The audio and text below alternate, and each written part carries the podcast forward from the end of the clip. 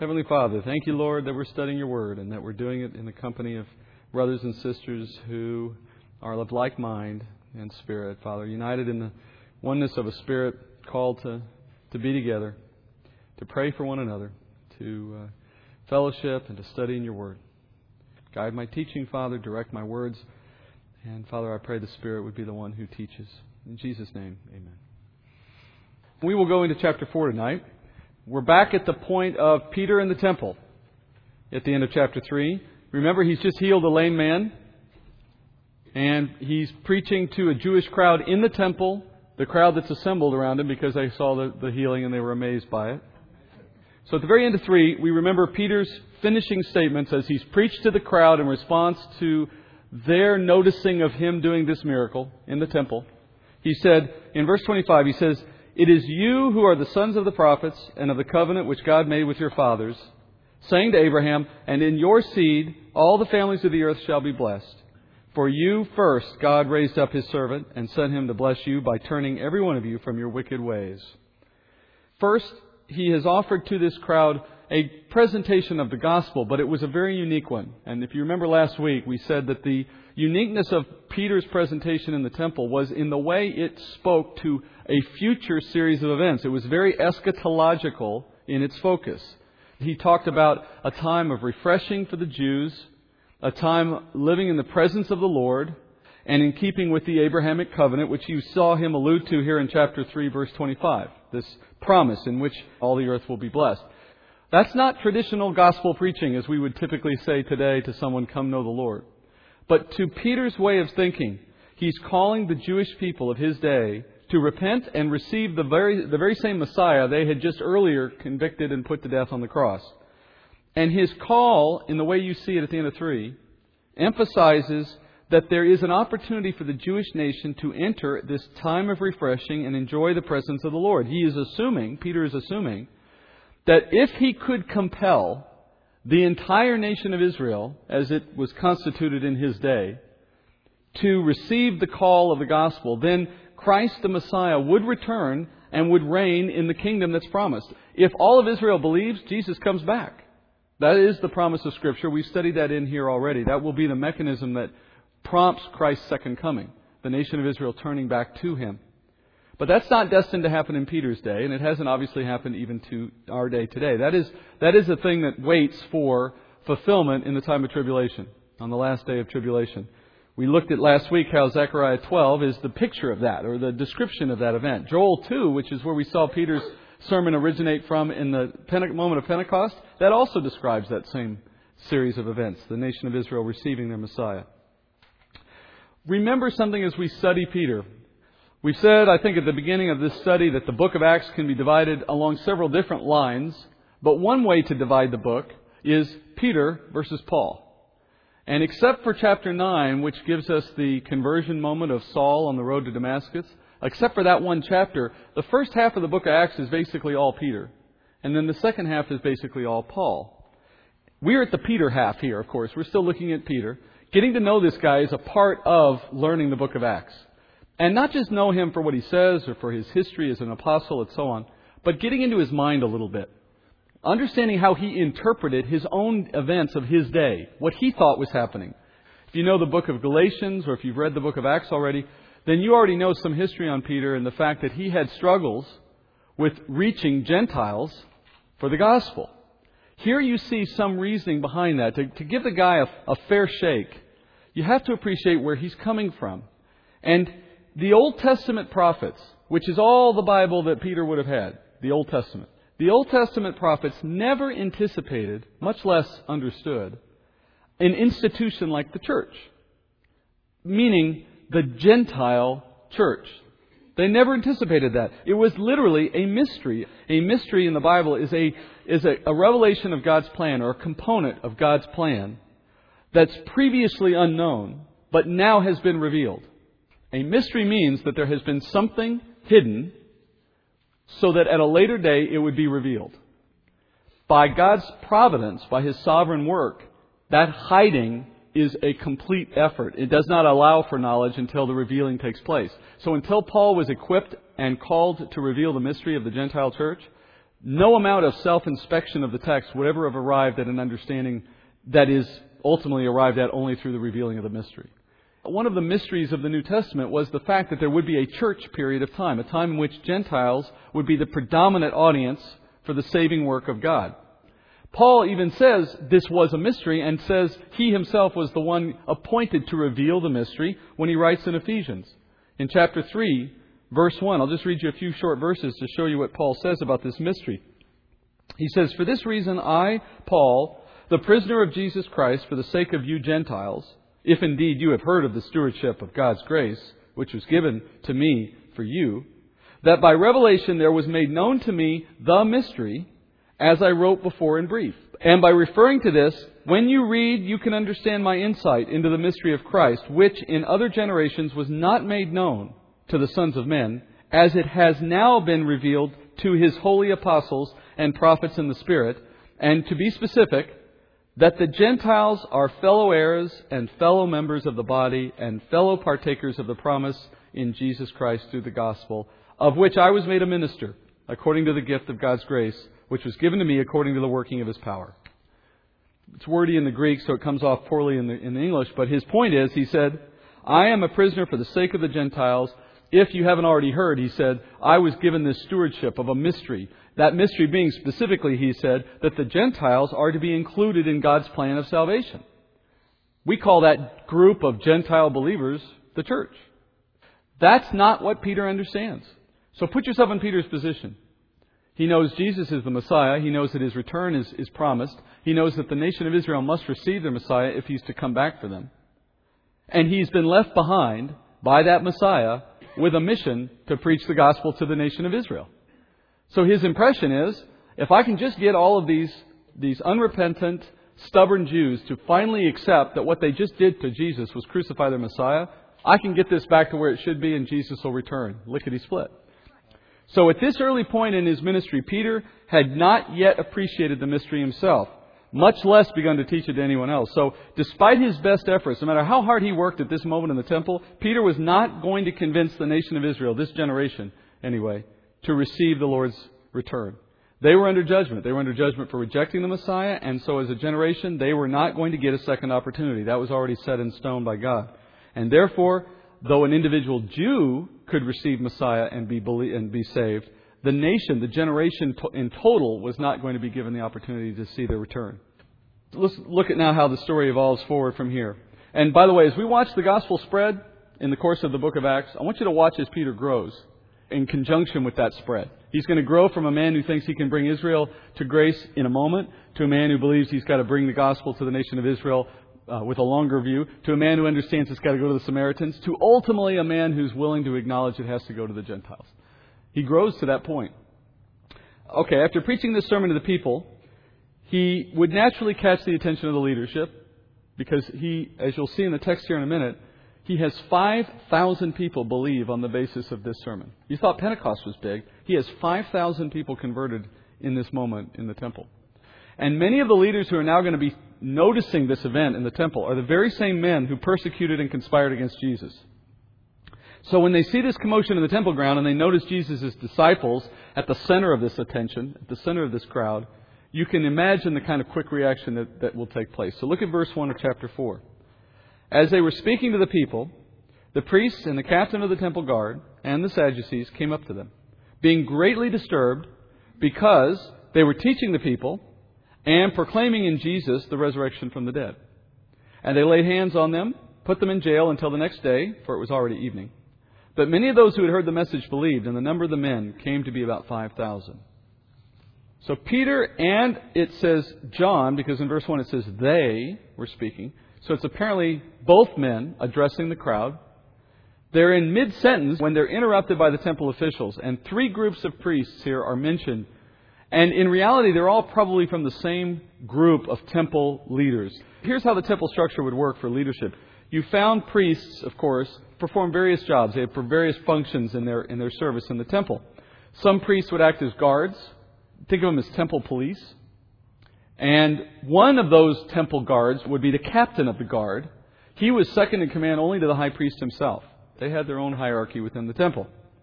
The Sadducees were the ruling council of 24 chief priests who controlled the temple ground. So they became the, the ruling authority responsible for operations at the temple.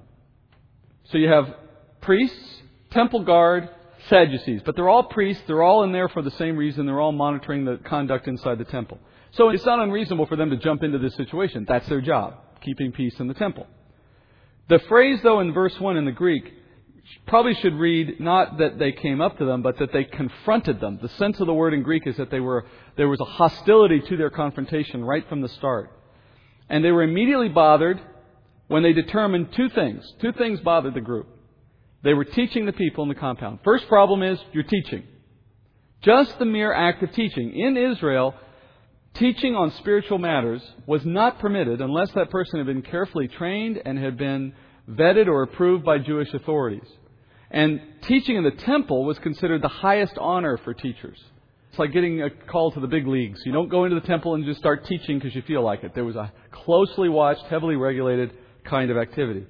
You may remember in the days before Jesus was crucified, in the Holy Week and the week of Passover, he went into the temple for the last two or three days he was alive before the, the Passion.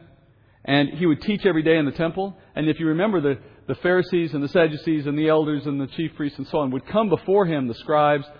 And in each of those encounters, the question usually came to, what is your authority, or by whose authority do you teach in this place? and that they were challenging him repeatedly because they wanted him to substantiate who had given him the right to come into the temple and teach in the way he was teaching. They couldn't indict him, though, because his teaching had power to confront them. They would try to trick him, and he would turn it around on them, and they looked like the fools. By his teaching, he was sub- substantiating his own right to teach. The second reason they get mad at him is they were teaching, number one. Number two, they were teaching the resurrection of the dead, particularly Jesus. But it wasn't so much Jesus. I mean, I think they got upset at his name in general, but it was more just the principle that he was teaching resurrection. Remember the Sadducees? Their distinctive theological difference from Pharisees was that they did not believe in angels and they did not believe in the resurrection of the dead. And the old uh, funny way of thinking or remembering it is the Sadducees are sad, you see, because they don't have any hope for resurrection. So they hear this talk of resurrection and immediately they get fired up. Remember, they control the temple. So would you think that they allow teachers to come in and teach resurrection inside the temple grounds? No, they would never have permitted it. So they were immediately going to fight it. So consider the dangerous trap that existed in Peter's day when it comes to the issue of teaching the crowd or teaching in general. On the one hand, teaching on spiritual matters was allowed only by teachers who had been approved by existing leaders and teachers. Secondly, those new teachers could only teach what was approved by men, even if that teaching was in conflict with Scripture. That's why Jesus condemned the leaders in that day when he was alive, when he said in Matthew 15, verse 7, he said, You hypocrites, rightly did Isaiah prophesy of you, saying, This people honors me with their lips, but their heart is far away from me. But in vain they do worship me, teaching as doctrines the precepts of men. They were teaching precepts of men as if they were doctrines, that is, as if they were God's truth. And since they controlled who could teach, then they could ensure the truth was suppressed and their views were implanted instead in the minds of the people because you couldn't teach without their approval. And do I even need to make a parallel to today? Men today are often required to complete certain sanctioning or, or ordination requirements before they can teach God's Word. And those sanctioning bodies will obviously insist that those who graduate from their programs adhere to certain prescribed views on doctrine or they're not acceptable graduates. They're not acceptable in that program. And that pattern, I think, explains the very existence of denominations.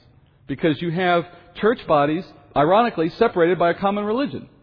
But that separation is man derived because it's built on a thinking that you can only be from us if you agree with us, and we don't want you to teach unless you agree with us. It's a control of thought. Now, it may not be as insidious to the extent it was in the temple, but we can't kid ourselves. It's a slippery slope, right? That's how we get from Orthodox Christianity down to Mormonism and Jehovah's Witness and things that seem to be on a continuum, but in reality are far from the truth. You get there in a series of, of sliding steps that start with here's what we believe. If you're going to teach with us, here's what you have to teach. Rather than the, the standard that says we have a Bible that gives us God's Word, and that is the standard, and we have to always come back to it and adjust our denominational view accordingly. And if somebody else was allowed to teach freely within a given group, you have the potential for self correction in that kind of a circumstance. Where the denomination gets off track, someone else may be brought into the fold who has a better view and can bring them back. Only as long, though, as the group is willing to accept teaching outside its orthodoxy. And that's, that's a teachable heart that you don't see often anymore. The Sadducees here wanted to seek people only who would believe what they already believe. You remember Paul says in the last days people would become men who would not sit for sound doctrine, but wanting to have their ears tickled will accumulate to themselves teachers of their own liking or of their own desires. The way you get there is when you no longer will sit to hear anyone teach anything you don't already agree with. If you think about that, that's how you get to what Paul was warning about. In the last days, people stop listening to teaching they don't agree with. So if somebody says something you know is wrong, you protest by standing up and walking out of the room. That's your silent way of saying, you just taught something wrong, I'm leaving. Well, it could be wrong, but how do you know you're not wrong? The only way you'll know is if you sit for it long enough to make a careful evaluation against Scripture. You have to be willing to listen to something you don't like if you're ever going to be corrected on anything you're wrong on. Now, that doesn't mean every time you hear something you don't agree with that you're the one who's wrong, but the point is you've got to be willing. In the last days, people stop listening to people they don't agree with. Obviously, some people are unqualified to teach. But the standard for whether they should or shouldn't teach are already provided in Scripture. You have qualifications that are not based on where they go to seminary or ordination or other man made certifications. They're based on tests of character and maturity, and ultimately that teaching is evaluated against the light of Scripture, not against denominational creeds. Moving back to the text, the guards ask Peter and John after they take him into custody. They, they bring him in, and they say in the text that they were put in jail. My English version says jail. The word in Greek is not jail at all. It's actually just they were kept. And, and that's just, I think, a, a subtle way of saying they were restrained or they were, they were held, probably in a room in the temple. In Jewish law, you cannot try at night. Noticing that didn't stop them when it came to Jesus, but the law says you couldn't try someone at night. So they take them and put them until the next morning, and then they conduct an inquiry. And Luke ends verse 4 with this stunning contrast. Even as Peter and John are arrested for speaking truth, 5,000 men who hear Peter's sermon come to believe in Jesus. It's hard to imagine how Peter could have stood and spoken in an open courtyard, unmiked, obviously, and expected to speak loudly enough so that 5,000 people could even hear him, much less 5,000 hearers believe. I mean, it's a striking thing to consider. The outer courtyard was a huge open air place. Sound would just go out and, you know, not come back. How do you speak loudly enough for 5,000 people to hear? It's really a remarkable scene. I think much more remarkable than Pentecost in that respect. Luke's coupling of the persecution moment with this growth moment is a example of something that's well known in church history. Persecution in the same sentence as 5,000 believers. And that's, in a nutshell, a pattern that's existed since the early church. The times when the church has endured its greatest persecution are also the times when the church has seen its greatest growth percentage wise, its fastest growth. And growth under persecution is particularly good growth because it filters out false confessors. It's a pure kind of growth, not a man made or superficial kind of growth. It usually results in a particularly strong and mature believer dedicated to the faith in an unusually strong way because they've had to come into it against any self interest, against anything that they might have wanted to have for themselves. And whenever the enemy seems to decide he's going to strike out at church growth, and does it through persecution, the Spirit inevitably uses that occasion to grow the church rather than to see it diminished. Inevitably. And that's been true with the early church under Jewish persecution, as you see it kind of beginning here, Roman persecution under Nero, Roman Catholic persecution in the Dark Ages, during and, and particularly into the time of Reformation. Those periods of church growth were strikingly stronger than anything before or after, and they coincide with these periods of persecution. The church is growing very strong in some Muslim countries right now under persecution. In China, it grew very strongly under persecution. What's interesting to me, though, is there is a correlation to that. It's not spelled out in the Bible so much, although the, the letter to Laodicea in, in the book of Revelation would allude to this correlation. And the correlation is that when the church is fat, dumb, and happy, it's at its weakest. So when it's under persecution, it's growing strong with a real certainty to the core faith of those in, in the church. But when it's under no persecution, when it's easygoing, the church is, if not stagnant, it's brittle. It may have a shell that looks big and meaningful, but it's hollow. It's a very weak, perhaps even unbelieving church. That would be the, the Laodicean church. Acts 4, verse 5. On the next day, their rulers and elders and scribes were gathered together in Jerusalem. And Annas, the high priest, was there, Caiaphas, and John, Alexander, and all who were of the high priestly descent. When they had placed them in the center, they began to inquire By what power or in what name have you done this? We'll stop just for a second. I want to look at this group. It's a remarkable group assembled here to interrogate just these two men. You have the entire Sanhedrin, which is the ruling council of Israel in that day. You have Sadducees, you would have had Pharisees, you had the high priest. In fact, you had the entire family of the high priest there. Remember, there were two high priests ruling in that day, going back to when Jesus was crucified. And that's because the Romans had taken the true high priest and deposed him and put his uh, son in law in place. You have both the father in law and the son in law here, along with some other extended family. So it's an unusually powerful and complete assembly of the religious leadership of Israel. Why? Because two guys healed somebody in the middle of the temple. But there's more going on than that. They recognize there's more going on than that. And by the way, you notice the physical arrangement? They're at the center. So you, it's like they're in the, in the middle of a round center area, or they're, they're uh, surrounded, I guess, by the leadership. So it's particularly intimidating. You, there's always someone looking at your back. Their focus was on the healing. I, that should be an interesting point to note. Their interest here was not so much in the fact that these men were teaching or proclaiming Jesus as Messiah. You know, those claims by themselves posed no threat. If those claims had lived outside of the power of that healing, they were just idle claims and they were boastful claims, but they were meaningless claims at the end. These leaders were disturbed by the powerful miracle that accompanied that teaching. And by that fact, I think you begin to understand why the Lord chose to award these kinds of powers to the apostles in the early church. Because the ability for them to perform these kinds of miracles in conjunction with the teaching was a key component to gain the attention of both the crowds and the leadership. If you could have divorced the teaching from the miracles and, and tried to present only the message, God's power to make it efficacious wouldn't have been any less. But from the point of view of quickly growing an audience, it was a far more effective ploy to show the power of the message in these miracles than to do it simply with the power of the words. That you see reflected in the way these men react.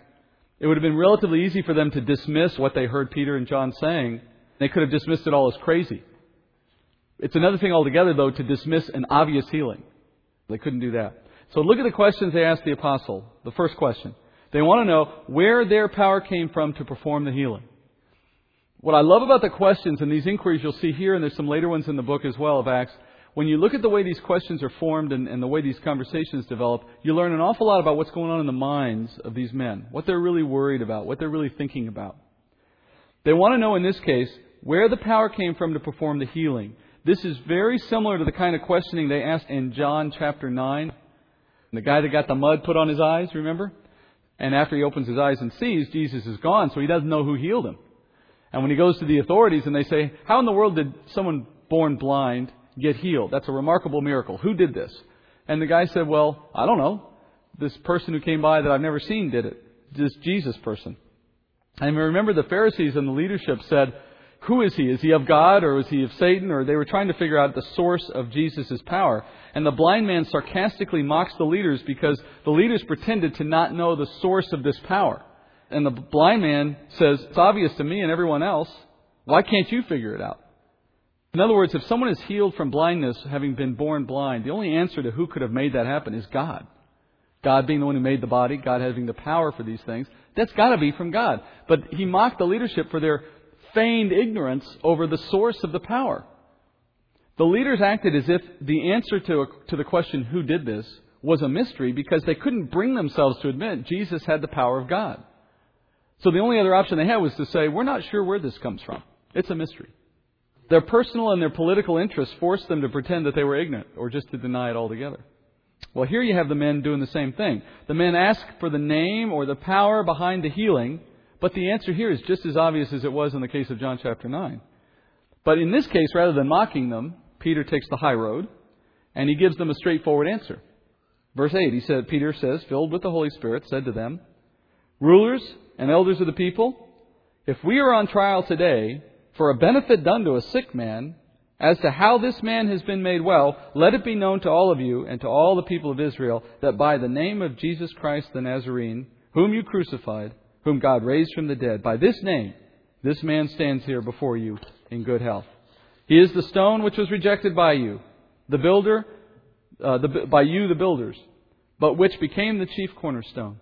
And there is salvation in no one else, for there is no other name under heaven that has been given among men by which we must be saved. So if you're counting, this is Peter's third sermon in as many chapters. It's clear at this point Peter's become God's instrument during those early days to speak on behalf of the Lord to Israel. And just like his prior sermons, he speaks under the influence of the Holy Spirit.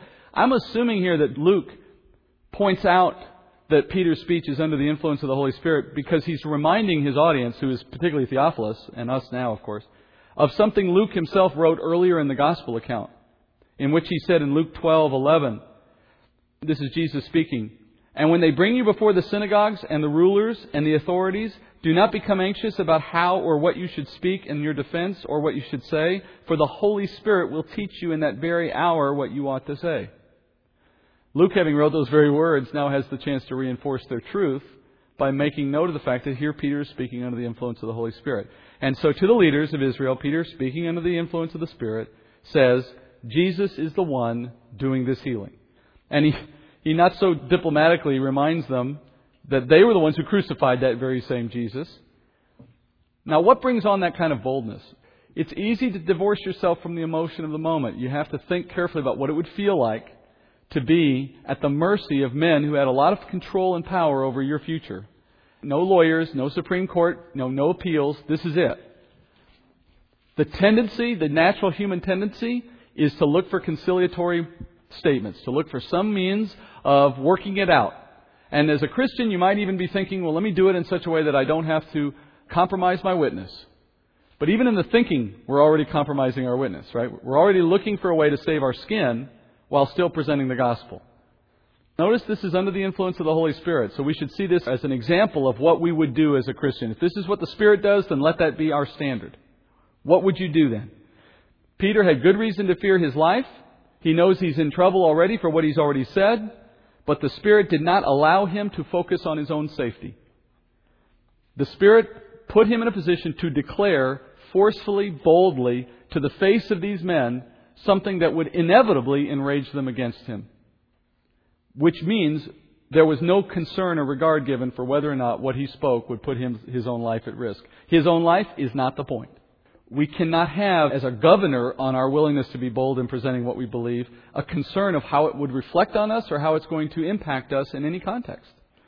It's easy to say, hard to do, but that's the message of the scriptures is that the men were called to sacrifice anything and everything so that the message would not have anything holding it back.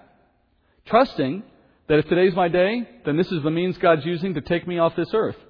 If today's not my day, then I have nothing to worry about.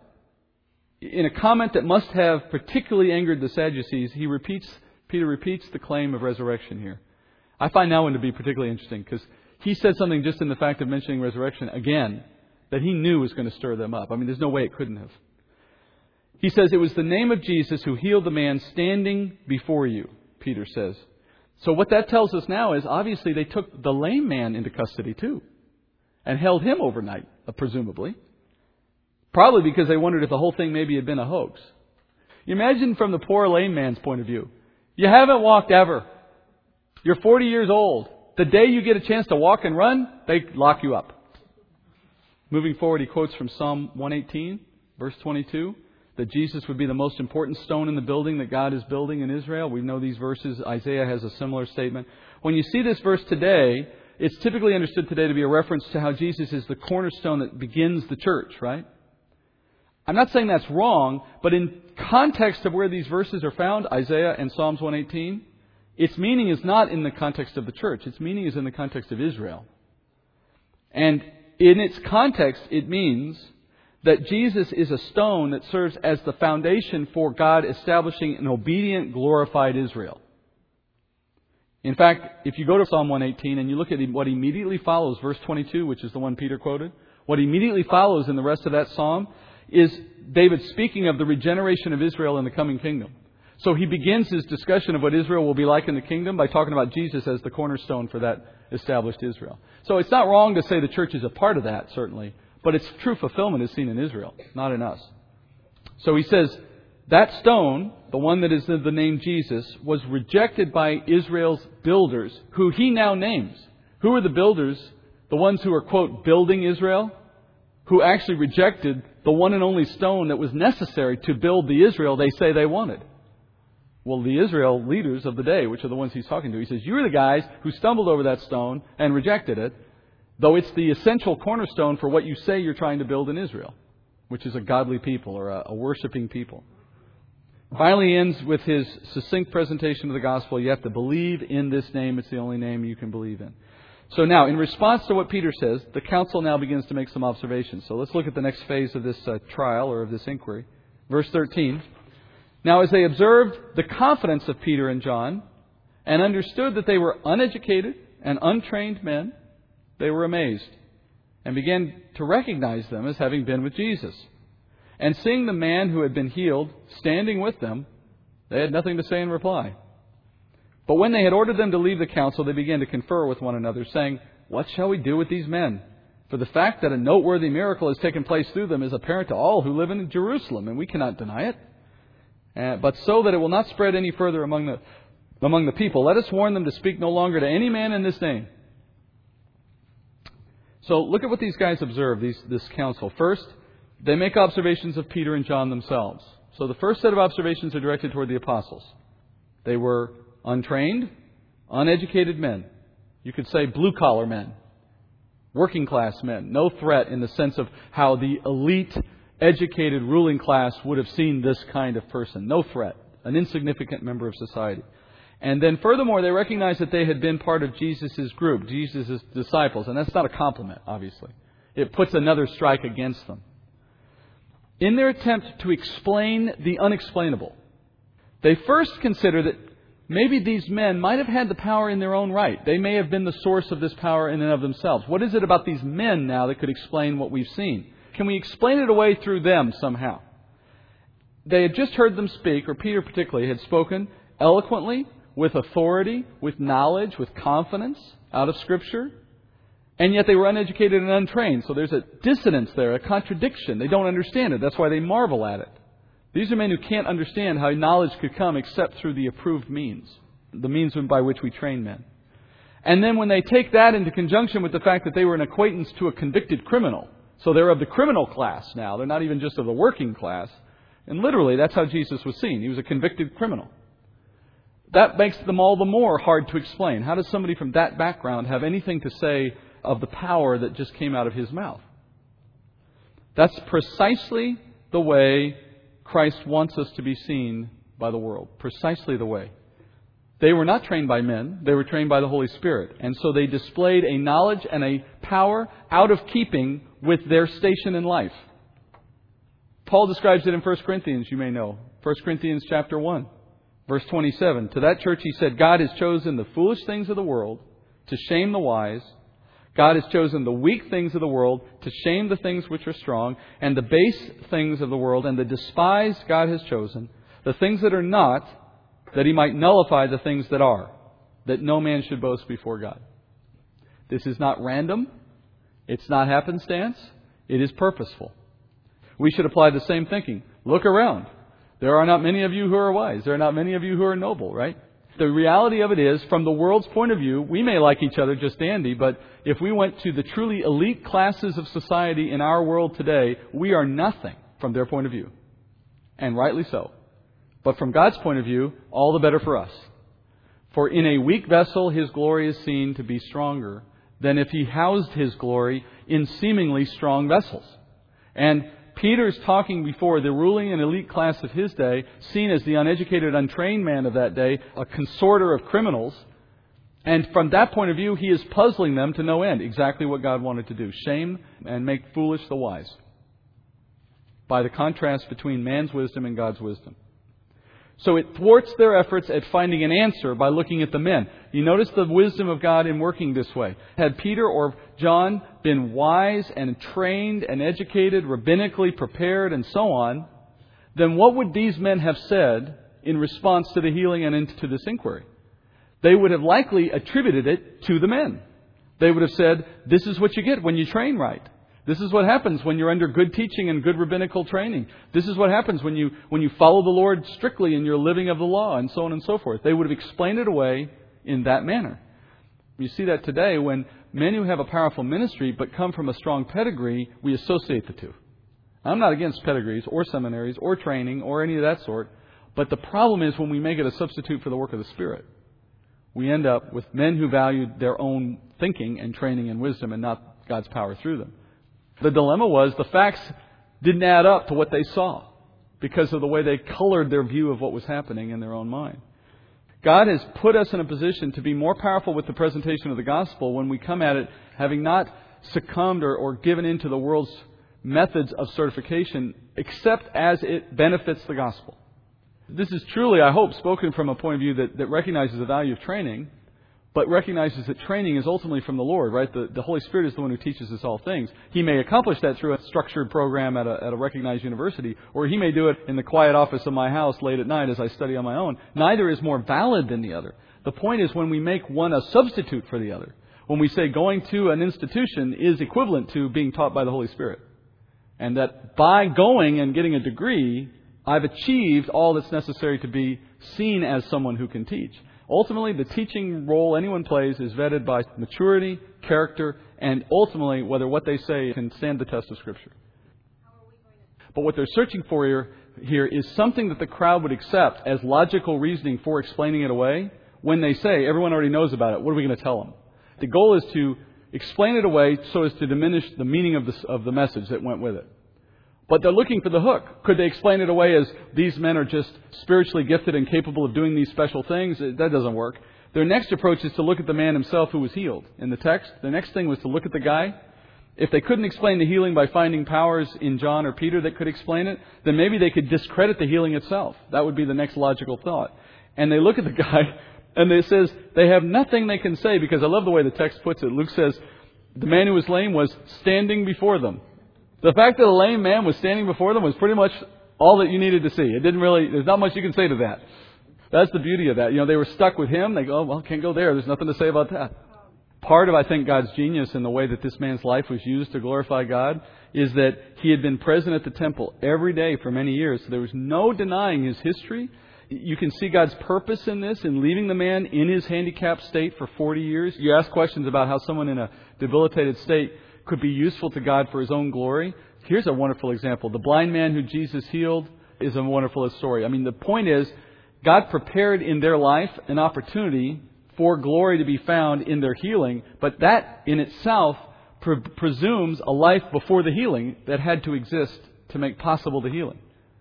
You know, it's easy to look at the healing moment and say, God is good. Can you look at the last 40 years of the man's life and say the same thing? Could he have said that? You gave me 40 years of blindness or of lameness or whatever so that you could heal me? Ultimately, that's what God can do with the clay. And so his point in having this man present for so long in this position at the temple was so that at the moment of his healing, there was no chance to discredit the reality of what happened. Now, after dismissing Peter and John, they confer to discuss what to tell the people. This is where they start to try to get their story straight on how they're going to discredit everything that's happened. The people of Israel took their spiritual direction from these men, and whatever these men told the people would be largely accepted without question. That's why the leadership was able to tell the people in Jesus' day, after he performs these amazing miracles, oh, don't worry, that was just done in the power of Beelzebub, you know, of, of the devil. And the people would say, oh, oh, I thought he was the Messiah. Well, never mind. No second thought, because these leaders had that kind of sway over the people. That was their role. And notice that as they confer in the absence of Peter and John, the leadership here are not looking for the truth. This is not an inquiry for the finding of truth. They are looking for a way to explain away the truth. In verse 16, they say, We cannot deny it, which implies we wish we could. They want to deny it because its, an, its very existence is a threat to their power. And so what they do instead is they resort to the least thing they can do, which is simply intimidating Peter and John and forbidding them from speaking to anyone else about what has happened or about this name. Specifically, they say, do not speak in this name anymore. They couldn't even bring themselves to say his name. Don't ever speak in that name again. And they don't want anyone else to hear it. Now, here's an insight, a great insight, into the way the enemy tries to stop the message of the gospel from spreading. He will try at times to distort the message or at other times to incriminate the messenger. But ultimately, those tactics fail. The message is the Word of God, the gospel. And the messengers that go out go out with God's power, with the Holy Spirit, even today. And though occasionally the enemy will succeed in distorting the gospel in some corner, the Mormons come along, the Jehovah's Witnesses come along. There's been times throughout the history of the church when the message has been distorted and continues to be distorted, but it still remains in the world pure and true and known. We're studying it here that way today. So it's not gone, even as he's fighting to distort it. The message stays alive. The Word of God will not go out and return void. It's not at risk of disappearing. As Jesus himself says, heavens and earth will go away, but my Word will not go away, right? So that's not going to ultimately be a successful tactic by the enemy. Similarly, he will occasionally discredit messengers. Pastors fall, people get in trouble. That happens. But God is always at work in His Spirit to correct and guide and bring to, to light the truth through, through men. So again, there's no way to completely discredit every Christian. And as a result, the enemy will then be reduced to persecuting and intimidating those who have the message and are resistant to temptation and are delivering the message. The only thing left in his arsenal is to intimidate, persecute, in any way possible, burden or block those efforts. But usually it's through the intimidation, persecution, or temptation paths. And that's what the enemy is doing in this case. Through these men, it's now reduced to let's just intimidate Paul and John. Verse 18 When they had summoned them, they commanded them not to speak or teach at all in the name of Jesus. But Peter and John answered and said to them, Well, whether it's right in the sight of God to give heed to you rather than to God, will you be the judge?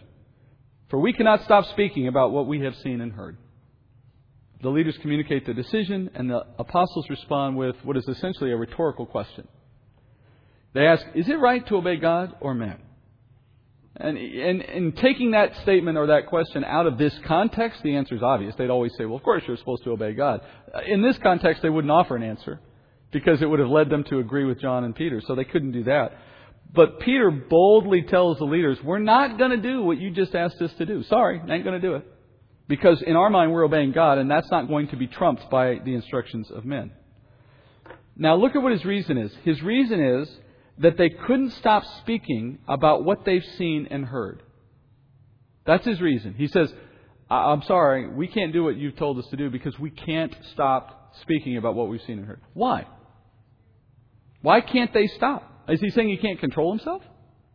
Is he saying he doesn't want to? No, he didn't actually say that. He didn't say we don't want to. He said we can't. The reason is because they have been called by Christ to be witnesses of the gospel. This happened at the very end of, of Luke's gospel. For example, Luke 24 45, it says, Then he, or Jesus, opened their minds to understand the scriptures. And he said to them, Thus it is written, that the Christ would suffer and rise again from the dead the third day, and that repentance for forgiveness of sins would be proclaimed in his name to all the nations, beginning from Jerusalem. You are witnesses of these things. Remember the definition of witness. We misuse this word in our culture all the time uh, and don't even realize it. A witness, strictly speaking, it's not someone who observes something. We typically use it in that context. We witness something, we observe something. That's not what it means. The word is someone who testifies to something. The word means someone who testifies. It means someone who speaks about something they've observed. Peter and John say we cannot stop speaking about these things because we were made witnesses, which means we were made by Jesus to be speakers of these things. Witnesses, so someone who testifies about what we saw. And likewise, as a Christian, we are all commanded to be witnesses for the gospel. As a Christian, like Peter or like John, though not apostles, of course, nevertheless, we are commanded to be vocal to share what we know and, to, and, what we understand about Christ as we've come to know it out of the gospel story in the scripture. And if we obey men who would call us to be silent for one reason or another, then we are disobeying the God who has instructed us to be witnesses. It's just that simple. At some point, I'm called to be a witness regardless of what it does in my culture. There's any number of times in which our, our willingness to be bold in preaching comes into conflict with a culture that doesn't want to hear what they don't like to hear. And ultimately, that's what it means to be a witness. That's where it rubber hits the road.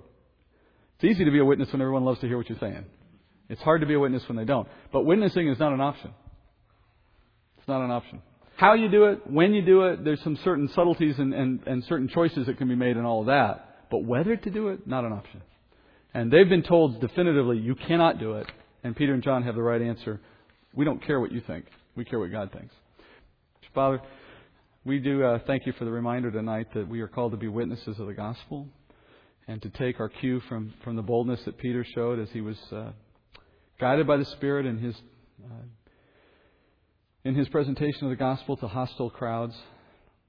Father, we know we aren't promised to see 5,000 people come to, to believe because of our preaching. That's not the uh, that's not the promise, Father. But it's not the number that matters. It's it's our obedience, and we do pray, Lord, that in some small way, perhaps the, the teaching and the discussion tonight would be useful to to make us more bold and make us more certain of our need to, to witness, to not fear that men would oppose us, but to trust that you have a plan, to be sensitive, yes, Father, and to be uh, to be uh, loving and, and, and tenderhearted about it, but but yet still, Father, to be courageous. We do ask for that courage, and we thank you, Father, for the chance to be stu- uh, to study and, and to prepare for that moment. Thank you, Father, for the gifts of um, of the food here tonight and of the room and just the opportunity to meet. Bring us back again next week, Father, as we continue in this study. In Jesus' name, as always, we pray, Father. Amen.